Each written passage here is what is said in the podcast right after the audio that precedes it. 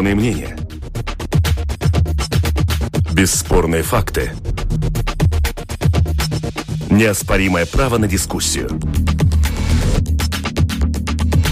Это «Открытый вопрос» на Латвийском радио 4.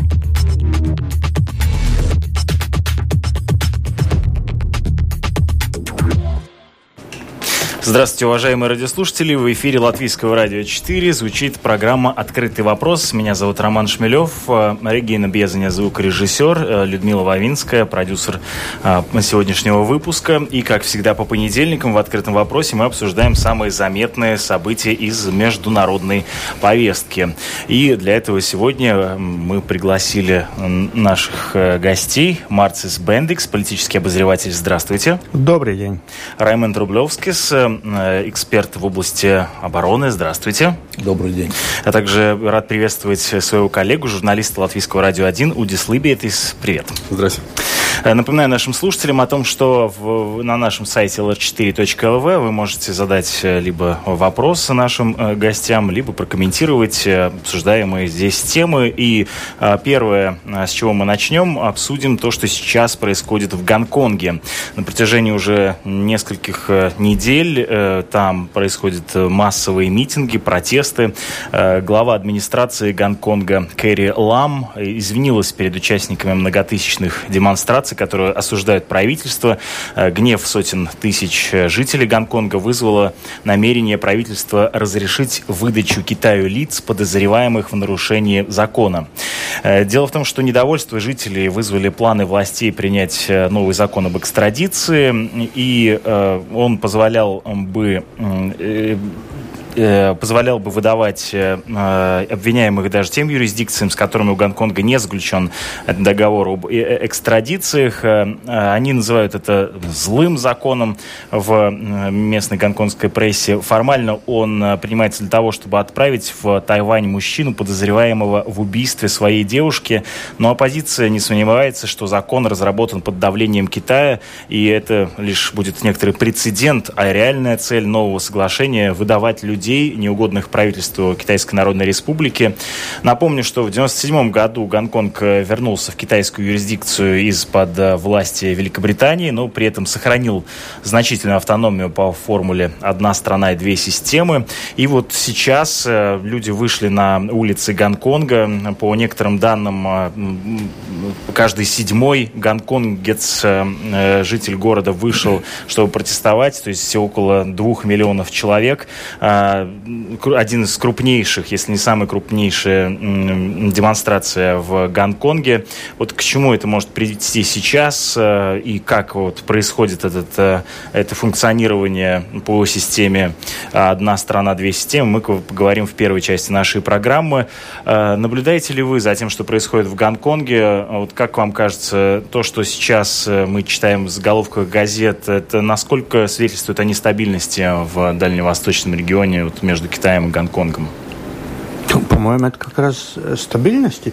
Э, э, Китай стабильно наращивает мощь. Стабильно. А Гонконг, жители его а, продолжают они, протестовать против Они этого. продолжают протестовать. То, что Китай самый главный игрок в мире,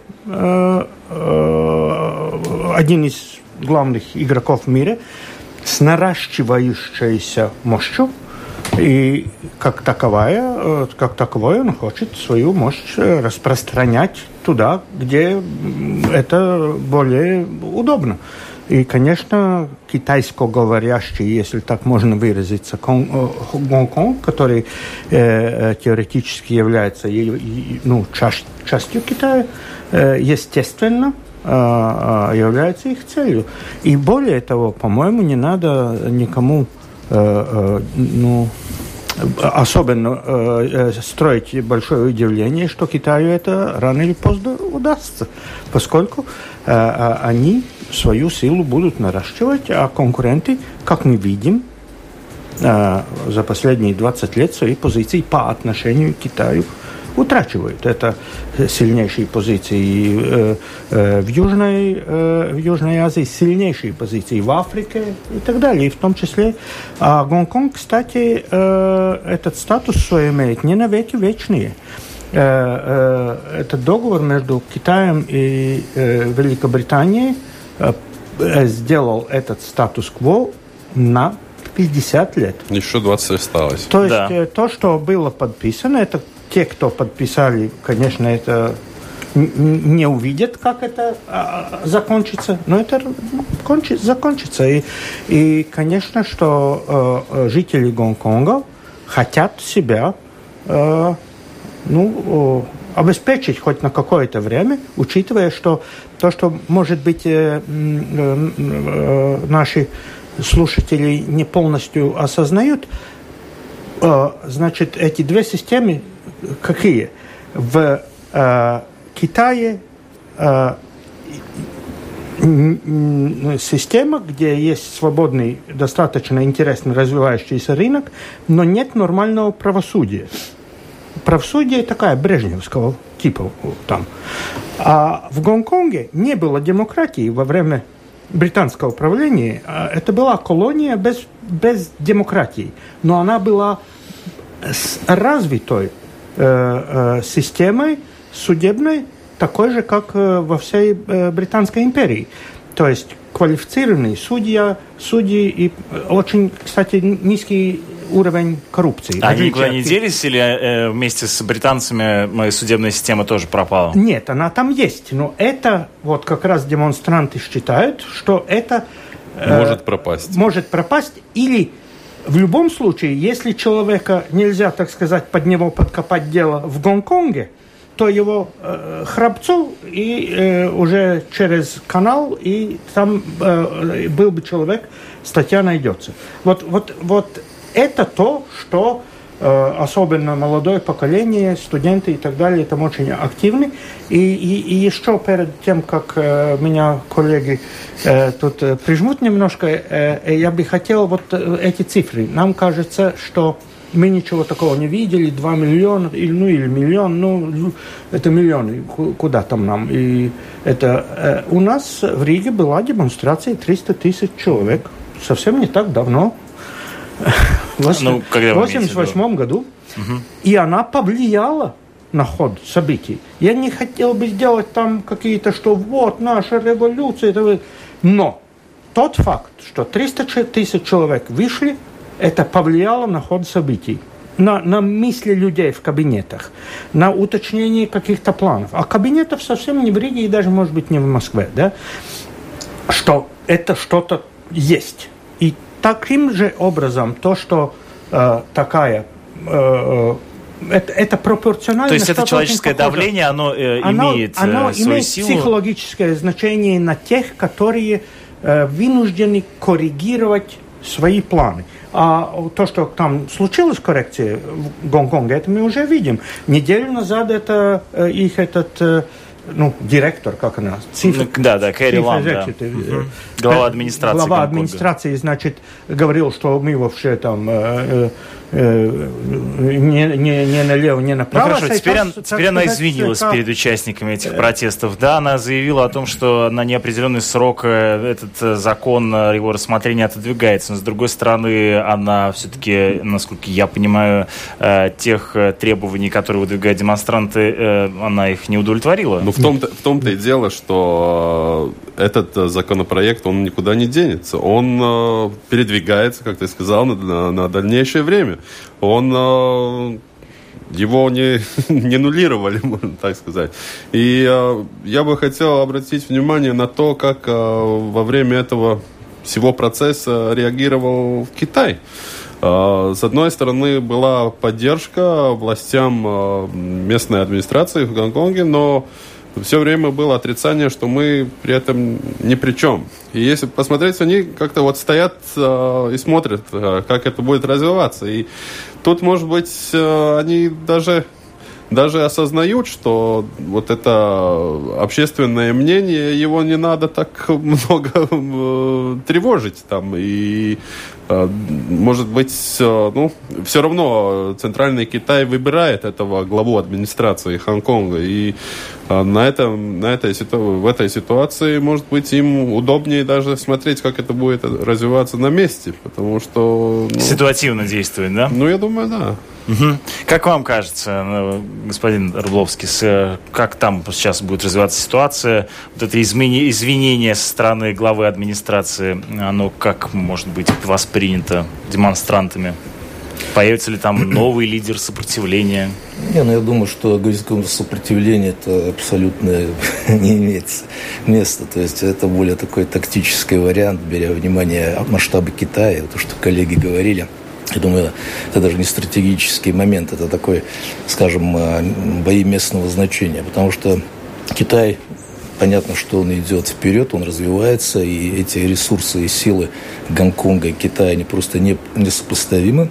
И вот мы смотрим с нашей колокольни маленькой страны, для нас кажется миллион, что это очень много. Это, да, для Китая миллион это ничего, потому что а, на территории Китая, то есть э, за каналом живет гораздо больше людей. То есть, и, конечно, Китай будет, э, скажем, демонстрировать свою нарастающую мощь не только э, в глобальном региональном уровне, но даже на таком гонконгском уровне тоже. То есть понятно, что через какой-то промежуток времени, я думаю, не дожмут все-таки Гонконг, это понятно. То, что они просто будут тестировать, скажем, на прочность э, жителей Гонконга, это тоже понятно. То есть они, да, то, что коллеги говорили, они не сказали, что они не будут это дело делать дальше. Сказали, да, мы приостановим, мы посмотрим, мы там не будем развивать ситуацию дальше, но, но ну понятно, что эта ситуация, то есть, да, и Китай тоже не будет, скажем, там вводить войска или что-то делать, скажем, брутально. Они просто дадут э, выдохться. Я сегодня прямо читал с утра, что осталось очень мало протестующих уже. Вот сегодня буквально с утра были новости, что уже большинство, эта, эта волна протест, протестов, она уже сошла на нет. Но, в принципе-то, Китай только сказал то, что мы, мы не пересмотрим, мы просто, скажем так, делаем паузу. Вот и все. Да, пожалуйста. Э, когда начали этот разговор, был э, упомянут, упомянут о амбициях Китая вот, распространить свое внимание. И э, многие иностранные аналитики обращают внимание на то, что Гонконг это большой финансовый центр, который Китаю очень нужен, чтобы вот распространить свое влияние экономически.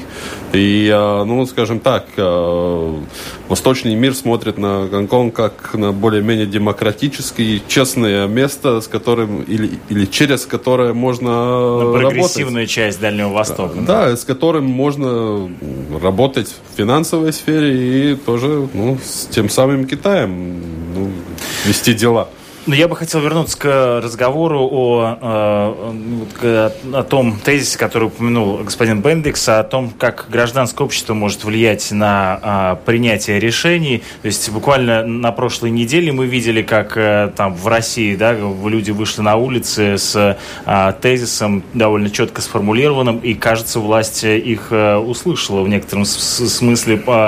Да, если бы они не вышли, то там в данном случае журналиста не отпустили запустили бы. Вот сейчас 2 миллиона, понятно, что по сравнению с э, там, многомиллиардным Китаем 2 э, миллиона это сравнительно небольшая цифра, но с другой стороны, сколько шума могут наделать 2 миллиона человек? Как вам кажется, вот как может гражданское общество Гонконга повлиять на то, чтобы принимались те или иные выгодные для них решения в кабинетах Китая? Я думаю, по большому счету никак.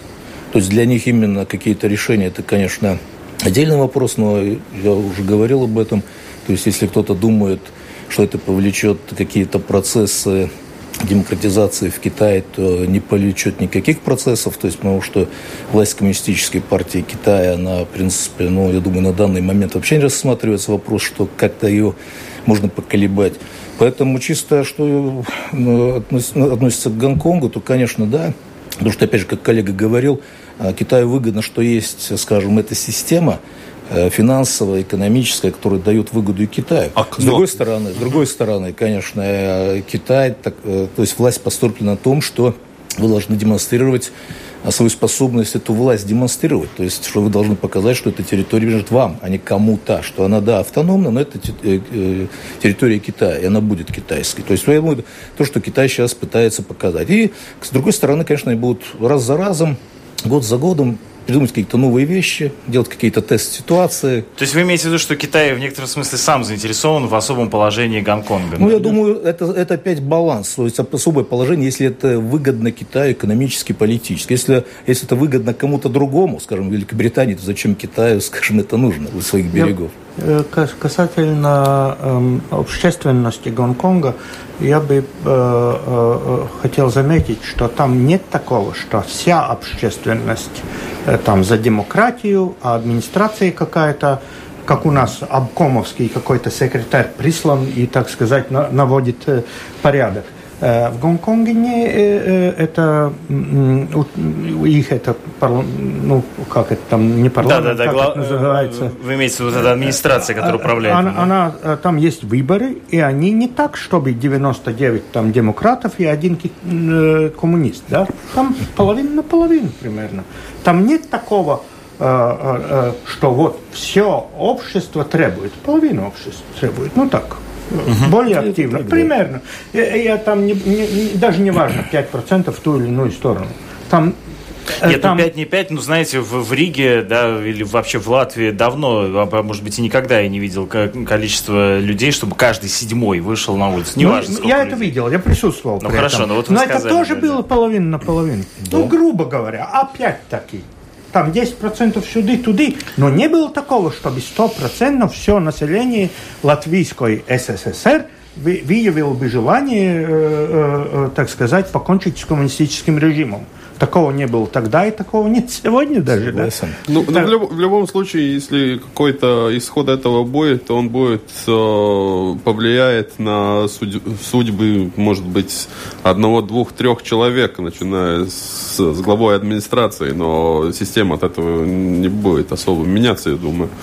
Хорошо, ваш прогноз. Будет ли принят закон об экстрадиции? Как это повлияет на администрацию Гонконга? Придется ли кого-то там там какие-то изменения, не знаю, сместить Кэрри Лам, поставить новую персону э, и на отношения Гонконга и Китая? Не, ну я думаю, Если что там будут, может быть, тему. две вещи.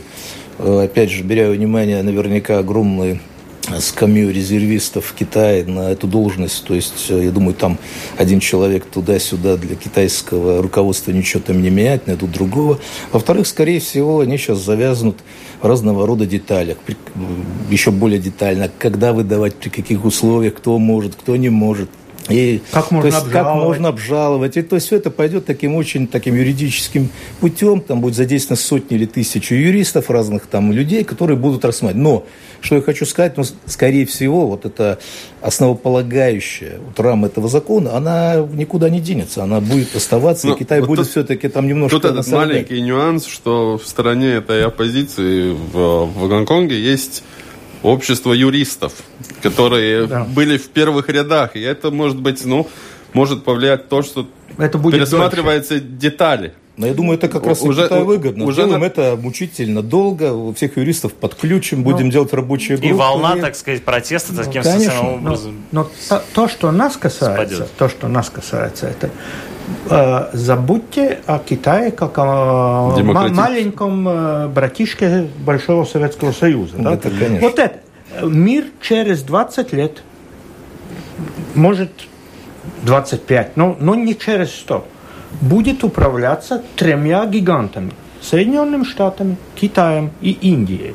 Конец списка. И все. Согласен. Такая многозначительная пауза подвисла. Ожидаем эти 20 лет в, в напряжении, а может быть кто-то с радостью. А, благодарю вас за э, освещение этой темы. Я думаю, что давайте перейдем к другим. Посмотрим, как будут Э, как, как будут развиваться э, события да, в, между Гонконгом и Китаем. Но э, при этом остаемся в Евразии, только немножко смещаемся на запад. Дело в том, что 13 июня в Оманском заливе утром было совершено нападение на два танкера. Напомню, в мае было похожее нападение, и вот оно повторилось. Атака произошла в водах между территориями Ирана, Объединенных Арабских Эмират и Омана.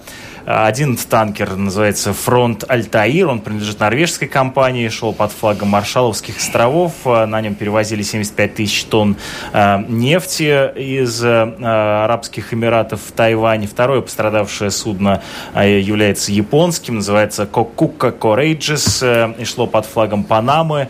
Никто в итоге не пострадал, все моряки были спасены. А, и при этом стоит отметить, что, во-первых, по одной из версий танкер атаковали с помощью мины, и глава Министерства иностранных дел Ирана Мохаммед Джавад Зариф, Зариф связал атаку на танкеры со встречей премьер-министра Японии Синдзо Абе и верховного лидера Ирана Аятолла Али Хаменеи, проходившую тогда же утром 13 июня. Э, после нападения нефть марки Brent подорожала на 4,5% до 62 долларов за баррель. Цены выросли с почти пятимесячного минимума, сообщает издание Bloomberg. Э, вот э, возвращаемся к теме. В этой программе уже мы в мае обсуждали вот нападение на два танкера, которое привело к появлению военных кораблей в Персидском заливе. И тогда говорили о том, что США и Иран как никогда близки к войне. Вот как вам кажется, сейчас э, по-прежнему это вот напряжение, оно высоко и может э, привести к реальному военному столкновению или нет? Ну, я думаю, что напряжение реально очень э, высоко. А плюс надо брать во внимание, что, как всегда сейчас в глобальной ситуации, сразу подключаются другие игроки. То есть вы видите, вот буквально на днях была встреча представительная в Душамбе и в Бишкеке, где было очень много лидеров, включая иранского, китайского и других. И это один, тоже был один из вопросов, который там обсуждался. То есть понятно, что, скорее всего, Китай, Российская Федерация, возможно, Турция, она будет выступать как-то, поддерживать Иран в этой ситуации. У Ирана есть, э, нравится кому-то или нет, но довольно-таки внушительные рычаги, чтобы э, повлиять на ситуацию в Ближнем Востоке. То есть у них есть Хизбалла, который сразу может что-то сделать в Израиле, у них есть шиитское большинство в Ираке, у них есть хуситы в Йемене, которые могут наращивать напряжение Саудовской Аравии. То есть у них очень много Э, моментов, где они могут просто, скажем так, нажать кнопку, и этот регион может просто вспыхнуть. Во-вторых, э, безусловно, что Иран – это не Ирак. Иран э, сильнее Саудовской Аравии, всех арабских, скажем, монархий, в военном смысле скажем... Да, это очень сильная армия, да. Ну, у них, и, смотрите, с другой стороны, если мы смотрим географию, то есть Армузский пролив это 40-50 километров. При нынешних технологиях, то есть его закрыть, перекрыть или средствами ПВО, или там дронами, это очень просто сделать. Поэтому э, я думаю, плюс еще будем, э, надо взять внимание, что Европа все-таки очень негативно отнеслась к идее Трампа выйти из договора с Ираном. Это было абсолютно, скажем, это все, все очень негативно отнеслись к этому. Но у меня заключительный вопрос. Если я был бы, скажем, иранским руководителем, разве я дал бы команду, скажем, нападать на японский танкер, когда у меня в гостях премьер-министр Японии? Зачем мне это надо? С какой стороны? А кому выгодно, на ваш взгляд, нападение на эти два танка? Я, ну, понимаете, ну, э, там всегда есть, там тут очень много кому выгодно. Я думаю, это выгодно опять обвинить Иран, то есть там очень много государств. Начнем Саудовская Аравия, Катар, Соединенные Штаты, Израиль, еще государства. Ну, а которые... может и сами лоханулись. Может сами лоханулись. А может и сами лоханулись, то есть, хорошо. А если лоханулись, конечно, то зачем? С какой Если лоханулись, ну, лоханулись, потому что... Ну, Нет, а... ну, имеется в виду, что... Да, чика... ой, извини, поехали снимать, а я Да, ну, не, не тот танкер. Не то... Ай, опять. Может быть. Как всегда скажут, человеческий фактор. Не тот танкер взорвали. А зачем, как вам кажется, мы могли пытаться взорвать танкер? Не, ну понимаете, все-таки если вы взрываете, эти еще двое суд, э, судов, они потерпели, скажем, слава богу, незначительные. Косметические. Да, косметические, да, то есть они не затонули, нефть не вылилась 200 тысяч тонн, или там еще люди не пострадали, команды, то есть никто не пострадал. Если это было бы более серьезная атака, то есть танкер затонул бы, то это было бы ну, и политическая, экономическая, экологическая, любая катастрофа практически. Э, принципе, Я думаю, что Армузский пролив был да. бы закрыт, значит, весь этот поток нефти, который идет оттуда, прекратился бы. Если и... можно было бы такой аналогии нашей э, пригородной, это как выстрел из пистолета в верхний правый угол твоего окна. Как-то. Да. ни, То есть никто не неприятно, пострадал, а ты неприятно, видишь... ну да. Что-то что- случилось. Что, а, да, что-то, наверное, не рассчитывался как-то в прошлом году за свой джип, который такой свежий из Германии, там одна хозяйка из Дортмунда. Ой, очень Знаете, сложная вот аналогия. такая- да, вот что такое. Это Но такая- доходчивая. Да. И э, э, э, тут еще такой момент, что Иран официально пару месяцев назад заявил, что если мы не будем возить там нефть через... Никто не будет. Никто не будет. Это все-таки как-то, ну, э, э, чайно, не чайно, но они э, э, это сказали.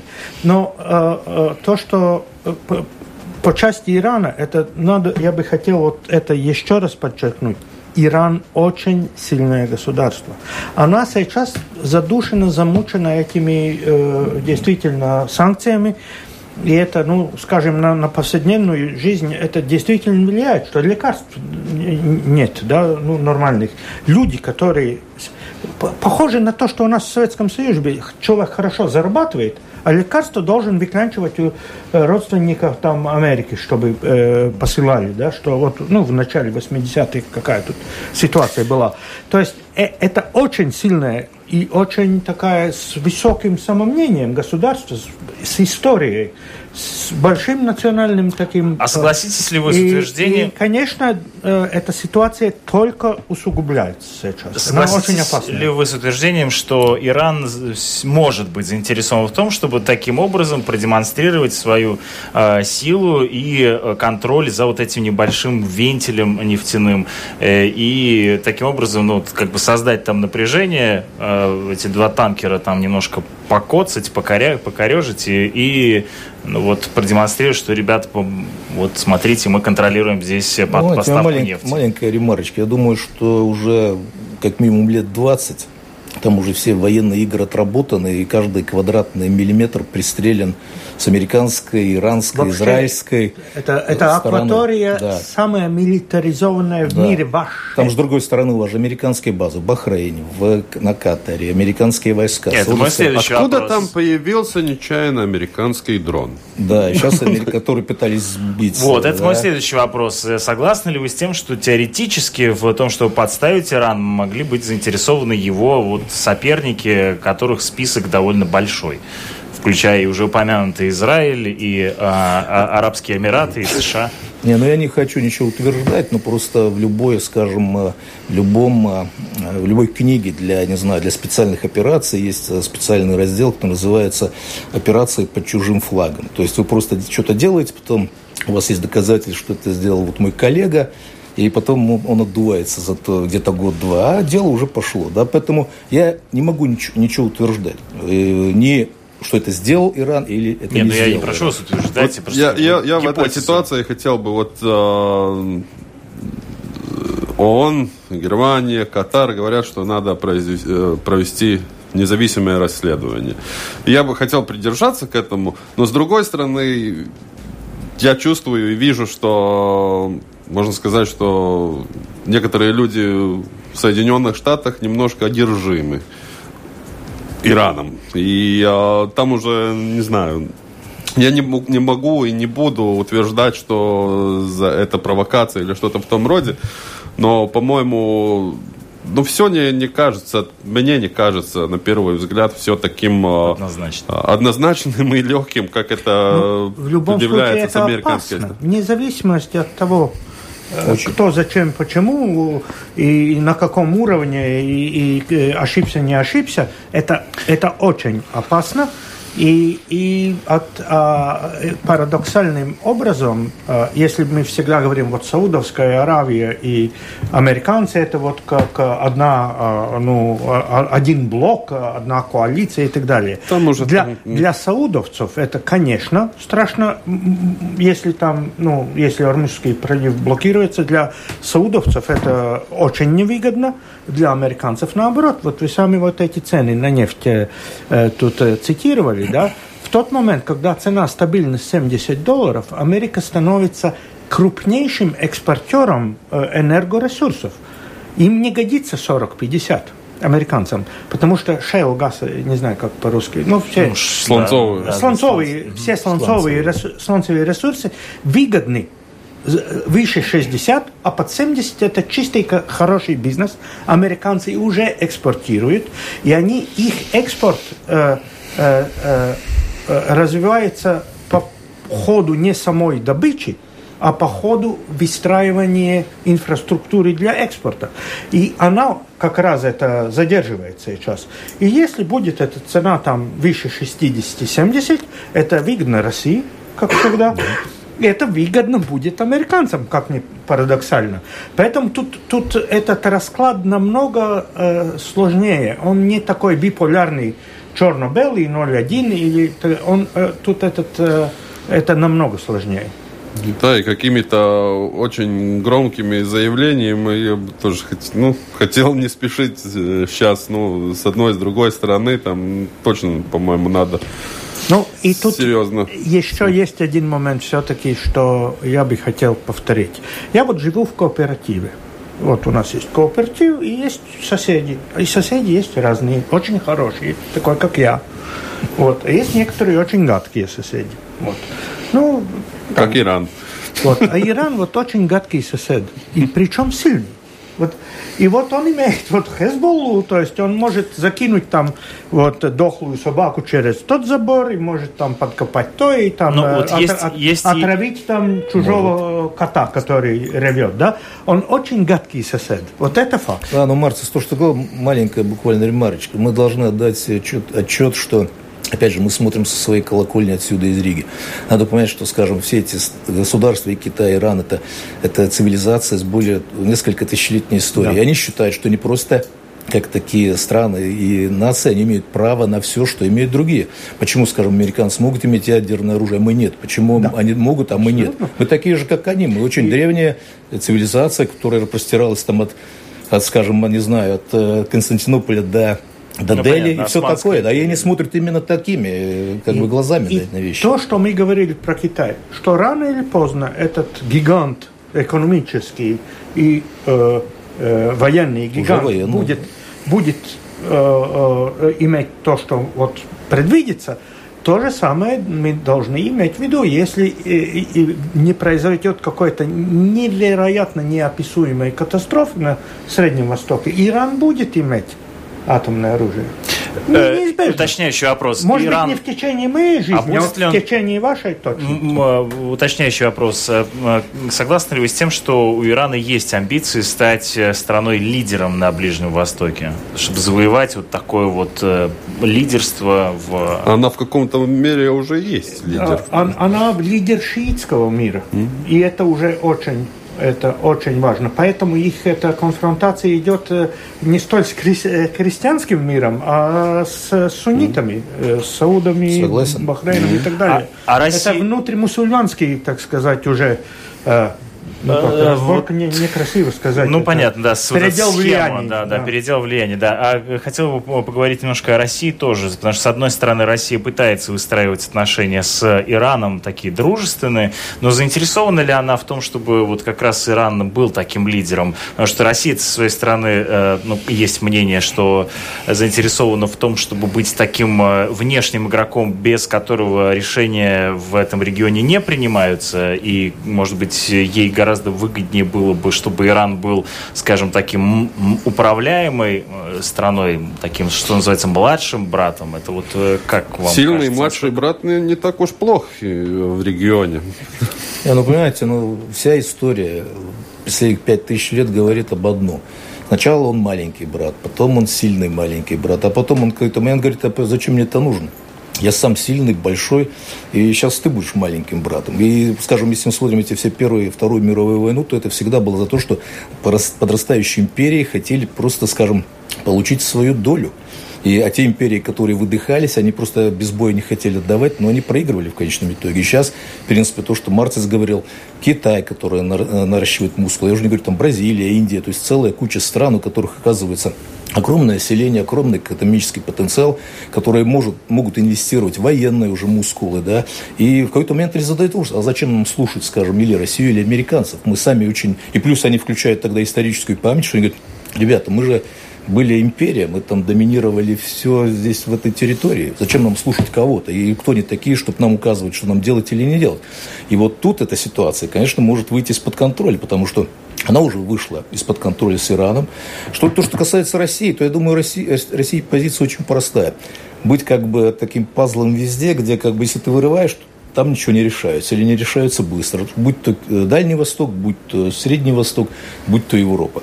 Потому что чисто беря внимание, скажем, но население Российской Федерации на фоне Индии, на фоне Китая, и, конечно, они проигрывают. Это, но, но это Россия... как одна большая китайская провинция. Да, но Россия остается ядерной державой. Будем иметь в виду, что Россия тоже имеет, скажем, очень э, такую большую историю имперскую и то есть э, она будет, скорее всего, играть э, ситуацию, где она будет... Но, но опять же, если будет угроза больше все-таки конфронтации с Соединенными Штатами, то, конечно, она будет поддерживать тех враг, ну, скажем, противников США, Китай, там, Иран и других поддерживать, которые могут как бы часть американского ресурса противостояние. Да? Озаботить. Да. Озаботить. Да. На какое-то время. Озаботить. Озаботить. Не надо конфронтацию, надо их отвлечь их внимание. Я, я просто э, одну реплику хотел. Э, мы Э, очень часто под своим историческим э, взглядом и э, очень часто ну, акцентируем, во, в России то плохо, это плохо и так далее. И действительно, если взять экономически, если взять ну, состояние экономики реальной в стране и так далее, мы можем как европейцы посмотреть сверху. Но есть одна а, а, дисциплина, в которой Россия э, отменно Внешняя функционирует. Политика. Это дипломатия. Mm. Дипломатия России – это школа отдельная, э, она там не ржавеет, там микросхем не воруют, как на этих самых ракетах, да, э, э, и, и там ресурс по отношению нашего очень большой. По отношению, вот, ну, сколько нужен для армии человек, чтобы функционировал, Будет. и сколько для дипломатии. Конечно, там тысячу раз меньше нужно. А Россия вот э, на, на этот ресурс, она все еще она имеет хорошую школу, хорошие традиции, и, и э, я думаю, вот как был разрулен вопрос Сирии, сколько там лет назад, да, с, с химическими да, эти, Э, это был просто э, э, весь остальной дипломатический мир смотрели в изумлении, как, как нас обули просто. Да? Нет. То есть, если Россия будет проигрывать на экономическом, на военном, на международном торговом каком-то фланге, она всегда будет стараться поддерживать, компенсировать это, я бы сказал, хитрой умелой дипломатией. И это у них пока что получается намного лучше, Э, всех там Обам и Трампов вместе взятых. Ну, я думаю, что надо, нравится или нет, но надо дать должное, что в России, Китае и Иране очень четкая, э, скажем, система принятия решений. И они всегда опережают, скажем, ну, вот, всю эту демократию, где да, тысячи... Да, демократия да, еще возня большая. Да, возня, и пока они там что-то примут, Путин э, с Инцинпини уже оттаял. Давно уже, да, да, давно уже приняли решение. Плюс э, я нигде, скажем, не нашел в наших медиа, что вот в Бишкеке и и, скажем, в Душамбе состоялись вот такие мощные саммиты. Потому что это идет еще одна, скажем, интеграция все-таки на этом пространстве. Нравится или нет, но она идет. И опять же там целая скажем, плеяда стран и наций, которые просто говорят, что, ребята, глобализация по западному или последние, скажем, 500 лет вот всего этого западного мира, мы хотим как-то это все в другое русло. Э, сделать. Экономически, политически, ну, если как бы на худой конец и военным способом тоже, да. Поэтому с этим просто надо считаться. И то, что вот Марцис говорил, это, в принципе, ну, так же неизбежно, как неизбежна, скажем, зима, которая приходит. То есть внезапно. Китай, внезапно, да. То есть внезапно. Китай, Индия. В Риге точно. И эти страны будут наращивать свой потенциал, и они будут требовать, скажем, своей доли в разных мировых процессах. И это понятно, что это будет. Вот так от танкеров мы перешли к обсуждению на э, политической философии. Замглавы э, Министерства иностранных дел России Сергей Рябков попросил не делать скоропалительных выводов. Э, это все, я э, напоминаю, касалось нападения на эти два танкера. И не использовать случившееся для нагнетения антииранских настроений. Евросоюз, в свою очередь, призвал к максимальной сдержанности и к тому, чтобы избежать любых провокаций. Но вот, кажется, мы тоже сошлись на, на том, что пока тут могут быть совершенно взаимоисключающие выводы и и основываются они в большей степени на спекуляциях, чем непосредственно на фактах о том, что действительно произошло и кто же там напал-то на эти два танкера близ Ирана, Омана и Арабских Эмират. Напоминаю э, нашим радиослушателям о том, что в эфире Латвийского радио 4 звучит э, программа «Открытые вопросы». Мы обсуждаем международную повестку. И э, в нашей студии э, Раймонд Рубловский, Сугис Либиетис и Марцис Бендикс. И мы э, теперь переходим к обсуждению того, как Россия и Беларусь э, движутся э, к пересмотру э, союзного государства 1999 э, года. Россия и Беларусь согласовали около 90% программы по углубленной интеграции двух стран. И это дальнейшее обсуждение продолжится на уровне премьер-министров на этой неделе, 21 июня в Минске, оно должно состояться. А вот о том, как договоренность э, достигается, мы сейчас и э, поговорим. 25 а, декабря, напомню, минувшего года, во время встречи президентов Беларуси и России была достигнута договоренность о создании российско-белорусской рабочей группы, которая и должна была провести ревизию э, союзного государства, упомянутого 99 года. А, как вам кажется, почему пришло время пересмотреть вот тот договор о союзном государстве, который существует уже на протяжении 20 лет?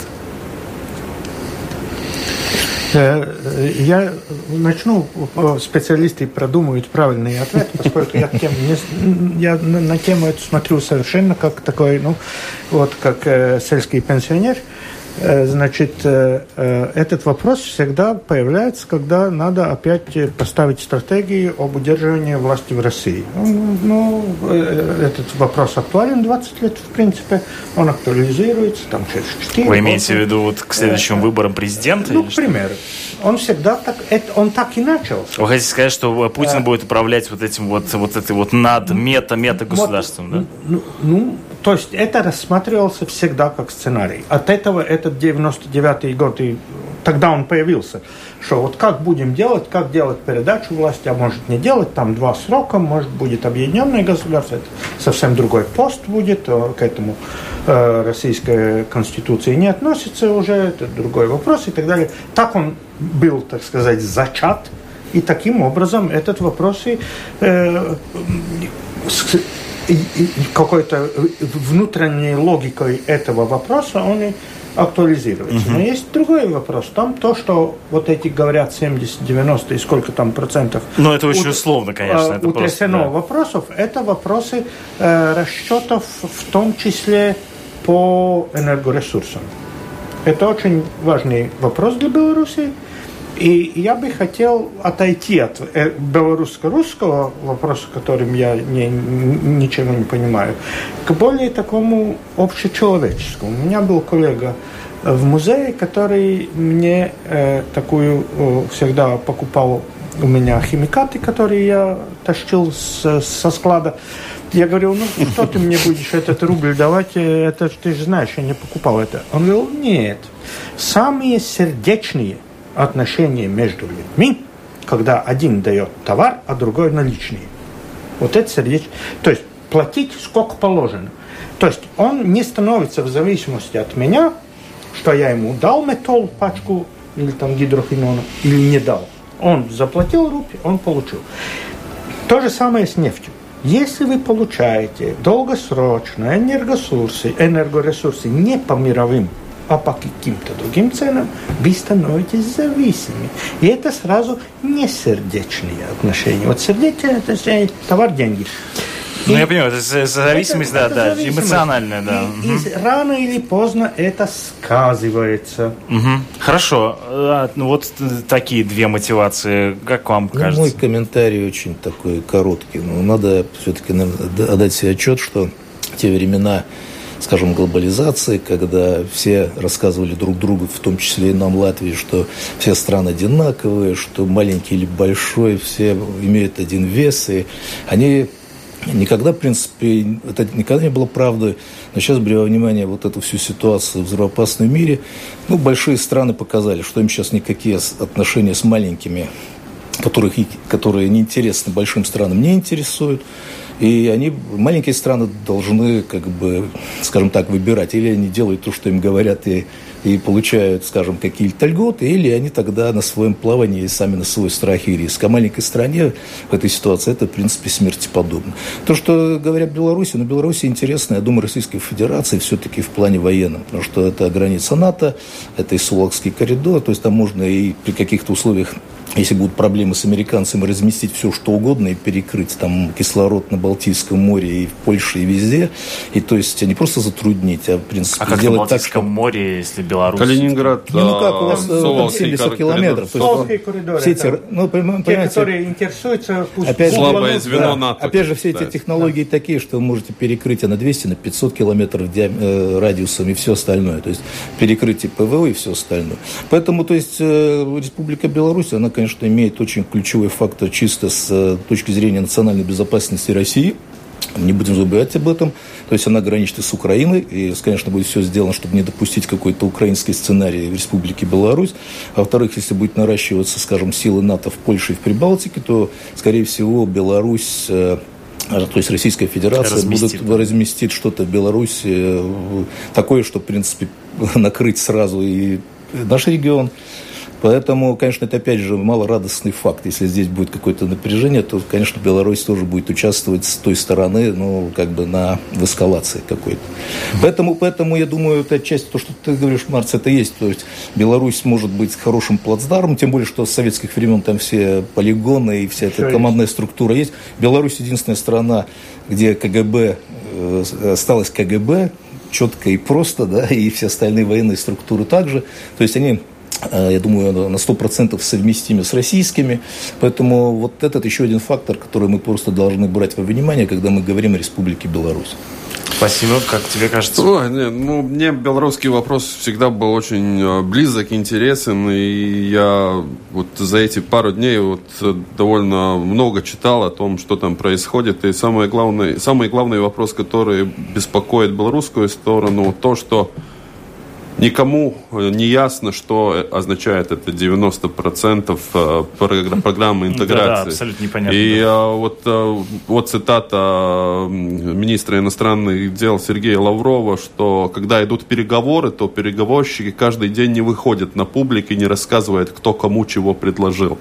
И это вызвало очень большие опасения в среде белорусских аналитиков, комментаторов потому что ну, с их стороны есть э, опасения, что 21 июня может быть э, началом э, конца суверенитета Беларуси. И Многие говорят о том, что надо будет провести всякие изменения, может быть, в Конституции, что это вот пока только разговаривает в своем между собой там министры и там рабочие группы. А, но одновременно все говорят о том, что в обоих странах, а, ну, можно сказать, нету такого, ну, в Беларуси точно нету министров, нету премьер-министра. И сказать, что... Ну, ручное управление... А, ну, да, нет, там, там есть один человек, да? человек да. который принимает Решает, решение. И а, никто не знает, что, а, что от этого ожидать и как от этого, как к этому реагировать. А, если у кого-то есть интерес, а, советую, например, зайти в, а, в сайт Новины белорусские. Там есть очень большой комментарий, довольно длинный, моего друга и одного из, может быть, самых мудрых человек, который я знаю в Беларуси, это Владимир Мацкевич, который описал, описал Э, что это может означать для белорусской государственности и почему э, это опасно при нынешней ситуации э, в Беларуси. Ну, например, там одна из цитат, что что в Беларуси есть нету такого ну, ну большинства в стране, которые могли делать какую-то оппозицию или, ну, как в Гонконге даже, да, скажем, да, да, каждый седьмой вышел на улицу и сказал, в Беларуси нету такого общества, которое мог бы собраться вместе и что-то сделать. А если бы даже были люди, нету лидера, который может их объединить. И там вопросов очень много и очень Но, но сейчас вот белорусы сами считают, что это время, когда ну, решается их э, судьба, Их как, судьба как государство. И очень многие не хотят, чтобы осталось, может быть, там э, герб, э, флаг белорусский, а остальное ничего не будет. Будет только шесть округов Российской Федерации или нового государства. Ну что ж, спасибо за совет изучить статью, анализ. И благодарю вас, уважаемые радиослушатели, за то, что провели этот час вместе с нами в этой студии нашими гостями сегодня стали э, журналист латвийского радио Угис Либиетис, э, Раймонд Срубловскис, э, эксперт в области безопасности и политический обозреватель Марцис Бендекис. Программу провел Роман Шмелев, подготовила Людмила Вавинская. Через 30 секунд вас ждут новости в эфире Латвийского радио 4. Это «Открытый вопрос» на Латвийском радио 4.